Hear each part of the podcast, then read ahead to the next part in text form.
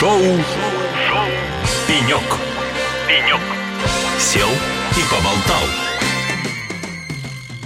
Ну что ж, дорогие друзья, шоу «Пенек» на радио «Эхо Лосей». С вами я, Алексей Рудым. «Эхо Лосей» работает 3 дня. Сегодня третий, к сожалению, заключительный день работы «Казань Digital Week». И 3 дня мы были здесь, 3 дня мы находимся в центре, собственно говоря, в IT-сердце, не побоюсь этого слова, в Казани, да, то есть как бы на «Казань Digital Week», в «Казань Экспо». Те, кто нас слушают, знают, что огромное количество гостей побывало в нашей студии, очень интересных людей, очень разноплановых, ну, за что мы, собственно говоря, и любим «Казань Digital Week», потому что это такое соединение, казалось бы, не близких совершенно отраслей, но, оказывается, есть о чем поговорить, есть какие-то совместные темы, есть совместный вектор развития. Ну и у нас в студии наш любимый гость, давний знакомый, Роман Шайхутдинов, заместитель премьер-министра Республики Татарстан, курирующий развитие Иннополиса. Роман, добрый день. Добрый день, Алексей. Спасибо большое, что нашел время в плотном графике оказаться у нас в студии. Мы всегда очень рады твоему появлению, потому что всегда очень интересный и такой живой диалог. Спасибо, очень взаимно. Первый вопрос традиционный. Казань Digital Week этого года. Как тебе что-то, что тебя удивило, если что-то, чего не хватило, может быть, да? То есть что изменилось с прошлого года для тебя? Мне кажется, что Казань Digital Week — это, наверное, лидирующая сегодня в стране площадка, и она усиливает этой позиции. Дискуссионная площадка, выставочная площадка, GR-ная площадка, которая, в общем, выстраивает горизонтальные связи между многими игроками отрасли цифры в нашей стране, образование, огромное количество аспектов, все, что касается диджитал, все, что касается цифры, высоких технологий. Форум повысился в качестве, и каждый год мы видим небольшой +1 или +2 к карме, что называется. Мы видим, что количество и качество спикеров увеличивается. Мне кажется, что у форума огромная перспектива. Он стал, в общем-то, федеральным. Ну да, теперь уже, когда Минцифры входит в оргкомитет, да. Да, и больше всего меня, конечно, удивило, отвечая на твой вопрос, о том, а что же такого необычного в этот раз было на форуме. Я думаю, самое главное, интересное и необычное было то, что министр был 3 дня. Да, вот я тут с тобой согласен. Да. Вот тут да, ни одного форума не знаю, где Максут Шадаев 3 дня бы находился непрерывно, там, с обходами, с дискуссиями и так далее. И с таким живым общением. И он все-таки, конечно, он всегда, как человек, суперэффективный. Он такой очень коммуникабельный, да. Одновременно, значит, сильно занятой, с большой повесткой, многослойный. Он, конечно, находил время там уединиться и работать, значит, по своей программе, но он очень много отдал сегодня этому форуму. Я считаю, это большие слова благодарности ему. И, конечно же, Михаилу Владимировичу Мишустину, который, в общем-то, я был удивлен также, что настолько глубокое знание аспектов, и в своих словах, которые Михаил Владимирович предварял открытие форума, он очень такие серьезные и важные вещи обозначил. Поэтому сегодня мы, наверное, в стране отмечаем 2 такие площадки. Это ЦИПР, что касается на твоей родине. Это не совсем моя родина, но штаб-квартира, база, да. Конечно, это больше там про промышленность, но тоже про технологии, но сегодня цифра объединяет и производство, и IT, и все. Ну что же, давай теперь поговорим об объекте, который и мне лично сильно близок, да, потому что я его видел с самого, что называется, рождения, да. Поговорим об Иннополисе, собственно говоря, который ты курируешь. Все-таки Иннополис, в сознании многих, это, город где-то под Казанью, какой-то IT-город и так далее. Для меня это всегда было, скорее, соединение 3 массивных частей, то есть это непосредственно город, да, как населенный пункт, обладающий всеми признаками города, скажем так, да. Молодой город, первый, наверное, в России после Советского Союза построенный город с нуля. Точно. Вот. Во-вторых, для меня это всегда была какая-то, я называю, технологическая зона, то есть это то, что является особой экономической зоной, плюс технопарка, да. И, соответственно, университет, да, то место, которое, в общем-то, кузница кадров, очень оригинальный, интересный университет, который дал стране достаточно уже много интересных специалистов. Вот как сегодня развивается Иннополис, какая там из 3 частей куда двигается, да, что более динамично развивается, где там недостает развития, рассказывай. Спасибо за вопрос. Действительно, Иннополис очень активно развивается и привлекает огромное количество технологий, компаний и кадров. Начну по порядку. Собственно, город и как поселение сегодня является пилотной площадкой для многих отечественных технологий. С 2018 года, многие знают, мы тестируем беспилотные автомобильные технологии. Тут у нас лидер Яндекс, но и несколько компаний также эту работу ведут. Мы сегодня в городе, на территории поселения, действует экспериментальный режим тестирования беспилотных технологий наземных автоматизированных систем в стандарте ВАЦ-2, то есть полностью автоматизировано, без участия человека. И первые такие тесты уже прошли в течение последнего месяца, они были успешными. Страшно ездить на таком? Нет, не страшно. Ну, мы везем их часто, мы их тестируем периодически. Много приезжает гостей, и они, конечно, все хотят, можно попробовать. Мне кажется, очень важна популяризационная составляющая этого, потому что социальный аспект отсутствия водителя за рулем или оператора на пассажирском переднем сидении все равно вызывает некий волнительный момент. А тебе не кажется, что для того, чтобы люди перестали бояться, понимаешь, что ли человека пугает? За рулем никого нет. Надо руль убрать. Если руля нет, так и никого и нет. На самом деле, да. И на Универсиаду совместно с КАМАЗом и Мегафоном по сети 5G, по закрытой, так сказать, дороге мы запускали автоматизированный такой челнок. Да, КАМАЗ, басик такой с маленький. Нами, да, черненький такой. Это был такой опыт. Я отвечал как раз за инфраструктуру связи вдоль дороги, чтобы было очень претензионное позиционирование этого транспортного средства. Да, более... Ну, на самом деле, я думаю, автомобильные компании быстро к этому перестроятся. Сейчас у многих компаний такие автопилоты уже встраиваются в базовый набор систем. Вот. В городе активно строится много объектов. На территории города строится дата-центр госкорпорации «Росатом», 16 мегаватт, такой достаточно крупный. Ряд компаний, еще лидеров российской отрасли цифровой и операторов связи, тоже прорабатывают вопрос строительства собственных зданий. Строится 2 частных технопарка, плюс к тем 2, которые сегодня работают, каждый из которых около 28 тысяч квадратных метров или суммарно около 1800 сотрудников. Это серьезная такая прибавка к городу, учитывая, что город молодой, 32 года средний возраст и коэффициент семейственности 2,7. А вот смотри, технопарки строятся, а жилье строится? Или это тоже частный проект или нет? Строится жилье, есть и частный проект, и проект, который сегодня арендное жилье. Ну, ты видел, был не раз. К арендному жилью сегодня хорошая прибавка. Первая очередь из 3500 квартир, которые строят сейчас в городе. Это серьезное подспорье. Город вообще, мне кажется, будет считаться завершенным именно как городское поселение, когда там первые сделки покупки квартир произойдут, и все, тогда люди поверили, люди живут, они берут там недвижимость. Но строятся роботизированные гостиницы. Мы недавно закончили строительство общежитий и удвоили кампус. В общем, вот город активно развивается. Что касается особой экономической зоны, мы сделали для страны, как мы думаем, очень полезное дело. Мы совместно с Министерством промышленности России, с Министерством цифрового развития России внесли поправки в законопроект о промышленной политике, и теперь парки в сфере высоких технологий могут пользоваться государственной поддержкой через инструмент и через налоговый кэшбэк. Есть такое постановление правительства 1119, которое позволит инвесторам возвращать свои инвестиции в созданные рабочие места в рамках этой инфраструктуры. Это очень важное достижение. Мне кажется, что не только промышленные, индустриальные парки могут это делать теперь. Важным кажется, что и производители телеком-оборудования, компьютерных систем, вычислительных систем, беспилотных систем различного рода, все, что связано с электроникой, можно теперь вполне производить на суперусловиях. А в Иннополисе это еще и безналоговый режим, режим особой экономической зоны. А вот в особой экономической зоне какие игроки появились за последнее время, за год, например, да? Есть новые? Есть новые игроки. Мы как раз готовим, кстати, очередной завершающий в этом году. Мы проводим в среднем 3 наблюдательных совета. Наблюдательный совет возглавляет глава региона. Я возглавляю экспертный совет, предварительный отбор.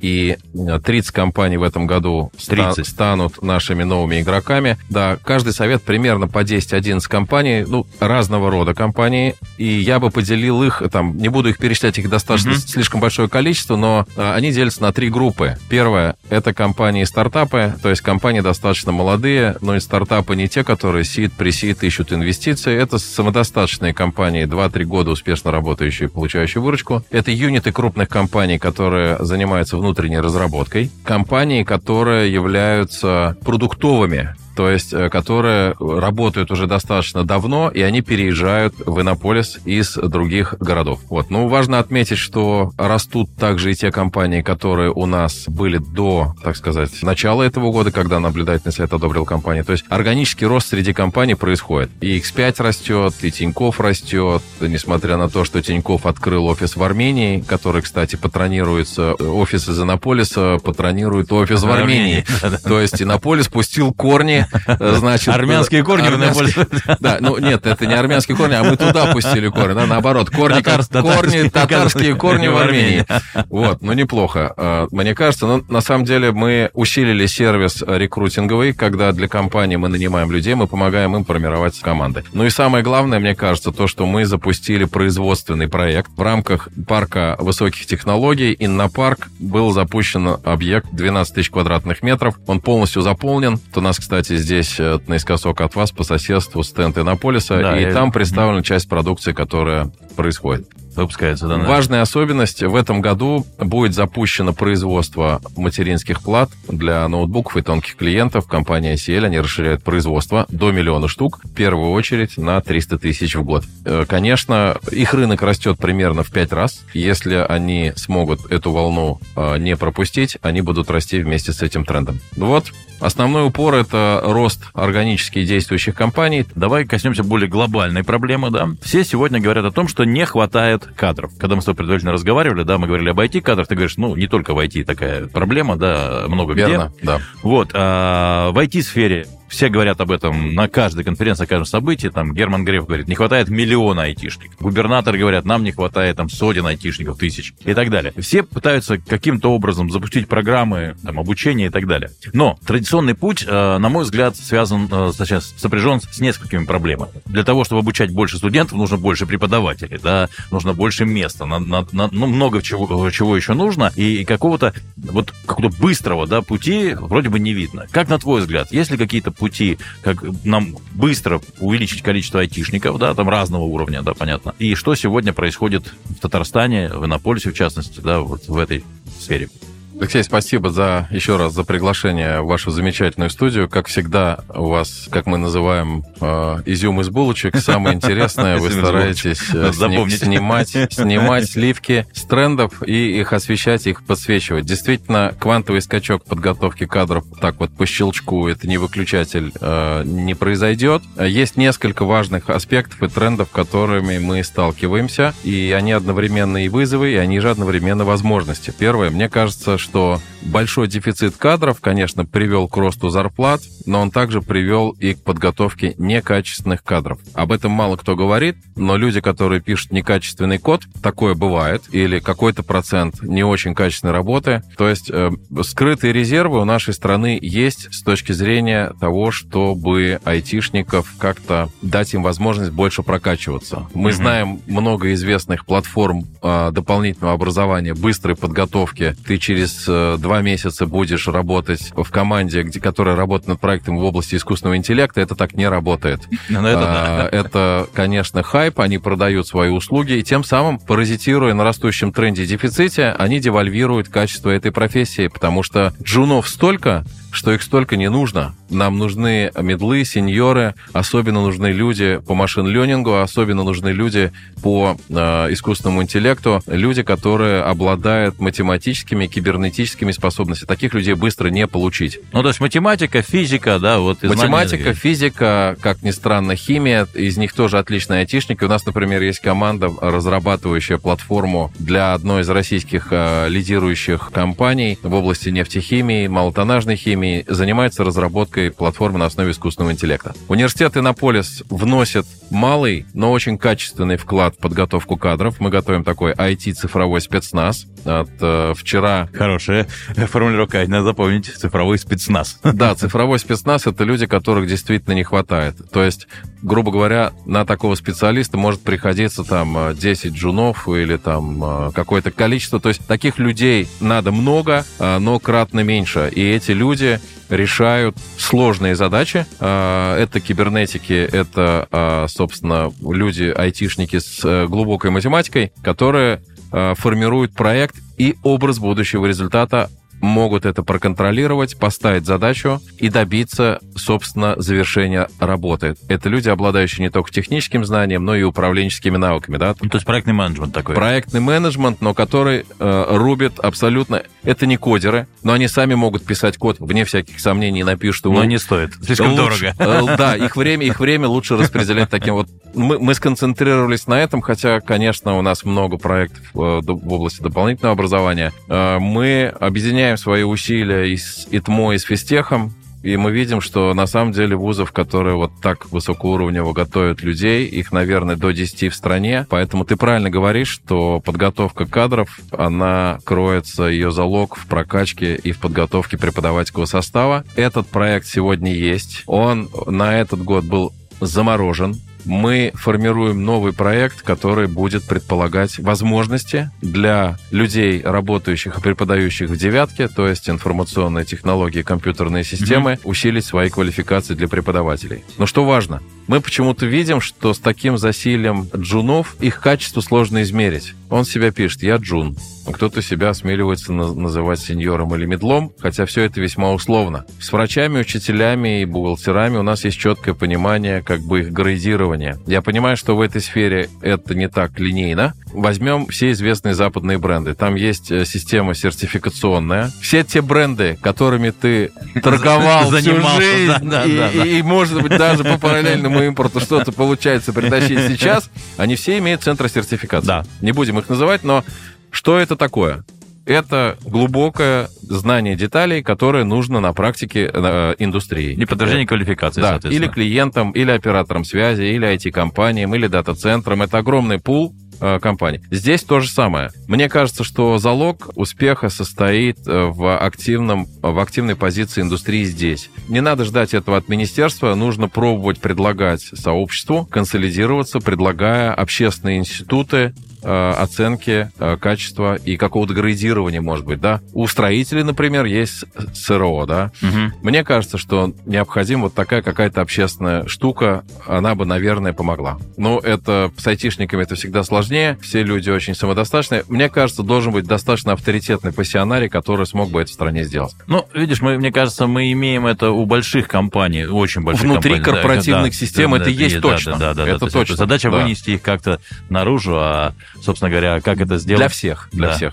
Вот, поэтому мы также готовим предложение для системы общего образования в стране по поводу дополнительной прокачки учителей математики, потому что мы видим, что при наборе на первый курс абитуриенты мы все меньше и меньше видим ребят, сдающих математику. Задания по математике в ЕГЭ усилились, и, как мы говорили с тобой, по щелчку пальцев это не сделать. Это демографический проект, на самом деле. Демографическая составляющая еще высока. Поэтому нам нужно спуститься еще на ступень ниже. До школы. До школы, начиная с 7 класса, с 6 класса, как-то усиленно с математикой, информатикой поработать. И мы готовим такие предложения на федеральный уровень. Месяц назад был Сергей Сергеевич Кравцов. Мы обсуждали эту тематику. Вчера им был озвучен ряд инициатив. И мы надеемся, что на следующий бюджетный цикл мы те предложения, которые готовим, которые первоначально будут оттестированы в Татарстане, могут прийтись, так сказать, ко двору, что называется, и Федеральное министерство просвещения. Ну что ж, Роман, спасибо тебе большое, да, спасибо, как всегда, за интересный диалог. Мне остается пожелать, чтобы у Иннополиса и дальше все получалось, то есть, как бы, честно говоря, гордость охватывает за то, что в России появился там первый город, да, и не остановился, да, развивается. Пускай не так бы иногда, наверное, как бы хотелось быстро, да, но, с другой стороны, в конце концов, опыт построения городов у нас практически отсутствовал до сегодняшнего дня, да, сегодня вы создаете совершенно новое, в чистом поле, давайте уж так, даже не образно, а по-настоящему в чистом поле. Гринфилд в прямом смысле.